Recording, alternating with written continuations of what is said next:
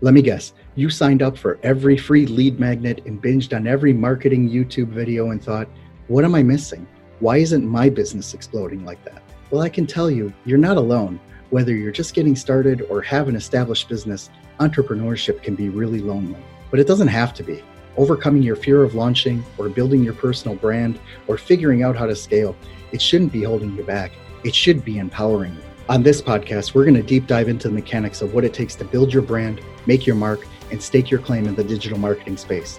I'll be chatting with people from all walks of life and stages in their careers. I will be getting inspiration from real experts who will share their actual strategies and techniques to grow loyal and raving followings and sell more stuff. This is entrepreneurship from people who are already there making it happen. My name is Jeff Mendelson. Join me and welcome to the One Big Tip podcast.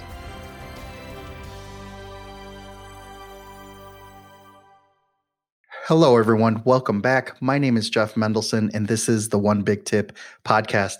And today I'm really pleased to be speaking with Nicki Friis. He is the CEO of a growth advisory firm called NICQI, uh, coincidentally, N I C Q Y, where he helps ambitious digital companies build uh, growth strategies and acquire, retain, and monetize more customers. So, Nicki, welcome to the show. Thank you so much for having me here, Jeff. I'm pleased to be talking to your audience. Thank you so much. So, can you please tell me a little bit about your company, NICQI, and how you got here? You have an interesting story where you built a number of companies and you're still involved with them. And, you know, I'd like to hear a little bit more about that. Sure. And, and thank you for, for letting me do that. So, my name is Nicki. I'm 26 years old. I started my first company when I was 16 years old, a small promotion brand. When I was 13 years old, I started partying a lot. I know I was quite young in comparison to, to what most other people do when they are in the 13s.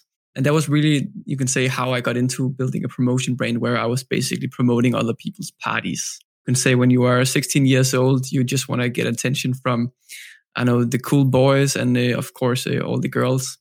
And that was really the reason for why I started that company. But it also led me to a path towards focusing on marketing. And that's really what I've been doing uh, to this day today. Back in 2015, I was a part of starting a company called IdeaNote, which is an idea management software. We scaled it to being 20 employees, and then I left the company to co-found another company. The other company is a patent renewal management software as well. So you can say I have my my knowledge and my experience from SaaS companies. And what I've done with the growth advisory firm that I have today is that I basically try to help other SaaS companies grow if it should be their acquisition strategy, retention engagement strategy, or monetization. Just like you mentioned, Jeff. Thank you. So that's really interesting. What you're doing then is helping companies understand who their target customers are, how to gather those leads, how to get users to adopt their software. And you actually have a profile or a procedure for helping companies realize that. It's called the ladder of engagement. What's your one big tip? What is the ladder of engagement? Thank you, Jeff. So yeah, one, one of the tips that I wanted to introduce today is because I so rarely see people actually thinking about product adoption for their users or for their customers this way. And it doesn't have to tie only to product marketing. It can be to any kind of service business as well. But what it basically goes into is that we want to kind of have our users go through a journey where we start with what we can call the adoption phase. Then we want them to build a habit and then we want them to invest into the product. They don't want to leave it again. And what we try to do with the ladder of engagement is that we try to tap into some natural behavior at first. So imagine something like LinkedIn. You are used to building a CV. So when you have to apply to a company to, to get a job, you are used to fill out a CV. And that's really what LinkedIn is trying to make you do at first. They want you to do something that you have been used to doing for quite a while. So that's the adoption phase. So you can think about your own business in this way. How can you, at the first step with you or engagement with your product, how can you make your users or your customers do something that they naturally are used to do and doesn't try to, you can say, adopt a new behavior yet?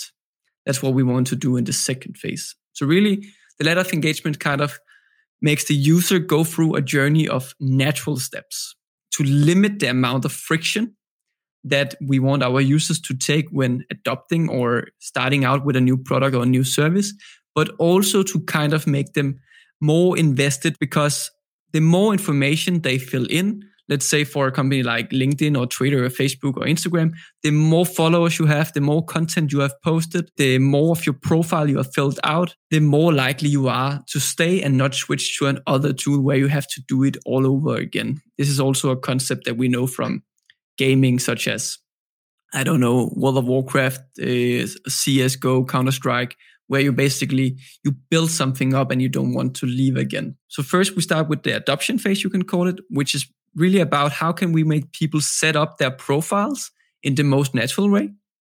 And then we go into the habit phase, which should really tie around, you can say, solving the problem that they basically signed up for. So let's say it's a company like LinkedIn again. So one of the problems that you may have before LinkedIn entered the scene is that how do I keep track of all my connections? How do I have all their information in one place? And not just a lot of business cards in the office. And also, how do I keep track with, you can say, the updates that they have in their life, people switching jobs, people looking for, for new opportunities, people who want to buy something. That that was basically added, you can say, later on. So the habit phase here is, is really about how can we make people establish a habit around solving this particular problem. So for a company like LinkedIn here, what they want us to do is that they want us to add new connections. They want us to search for people, companies, and jobs. And they want us to posting and sharing content, visiting the feed, etc. What they try to make us do is that again, they try to make us fill out our CV. When we have filled out our CV, they can recommend people to connect with as well. And when we have connected with people, that are working within the same areas as we are, then our feed will also be way more interesting. So they are basically, you can say, layering all these steps in, in an order that's helping people to kind of take a journey throughout, throughout, you can say, the, the platform that they have that is optimal to them. So LinkedIn gets information from you. Let's say it's from you, Jeff. They get a lot of information from you. They know you are a podcaster. Then what they do is that they recommend you people who are working with podcasting, just to come up with an example. Then you connect with all these people. Your feed will suddenly be filled with other uh, podcast content that you believe is interesting because this is an area that you work with. So that is kind of like the habit phase because now you have an interesting feed and you keep coming back and you keep adding more people working in podcasting, just to come up with an example.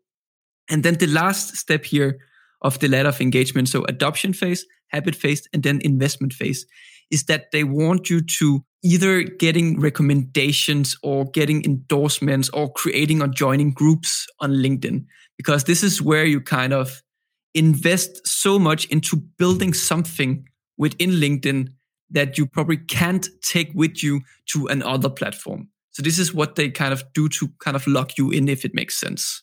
Are you with me so far, Jeff? Yeah, I am. You know, just thinking out loud, LinkedIn is really the only real platform that I know that does this. I know that there's like one or two in Europe. I think one is called Xing, X-I-N-G dot com, which which came out also a number of years ago, but it never really grabbed hold here in the US. I mean, LinkedIn is, you know, definitely the king of the hill here. How would you take this towards this ladder of engagement and apply it to a true startup? You know, someone that's starting in 2020 that they have this new idea. How do you get them to pivot their idea where I'm going to make this new app that puts filters on photos, right? You know, it's like, I know we're talking about Instagram, but you have all these Instagram copies that come out, right? So, so there's Prisma, for example. Let's just take Prisma. Yeah. Prisma is an app where you also take photos and it's got these filters that manipulates your photos into so that they look like works of fine art. They also have a feed right? So they also have where people can go in, they can see your catalog, they can like it, they can comment it, they can share it. How would you apply this ladder of engagement to something newer, more 2020 oriented? Yeah, thank you. So, again, let's talk about the adoption phase first. So, if you are starting a business, then think about what do your users need to provide you with in order for them to experience your value proposition. Value proposition is really the habit moment. Again, let's create an imaginary business here. So what do people have to have in place for them to use your product basically? That is the adoption phase. And what you really have to do here is that you have to make it natural. So you have to align it with something they are used to do before. So let's come up with a new app here. So before I can even try the app, I have to send in a video where I'm drinking water. That is not something that I'm used to at all. So that is not a natural behavior for me. But if their whole value proposition is around that, then that should come later down the path if it makes sense that I should actually send in a video just to kind of get accepted.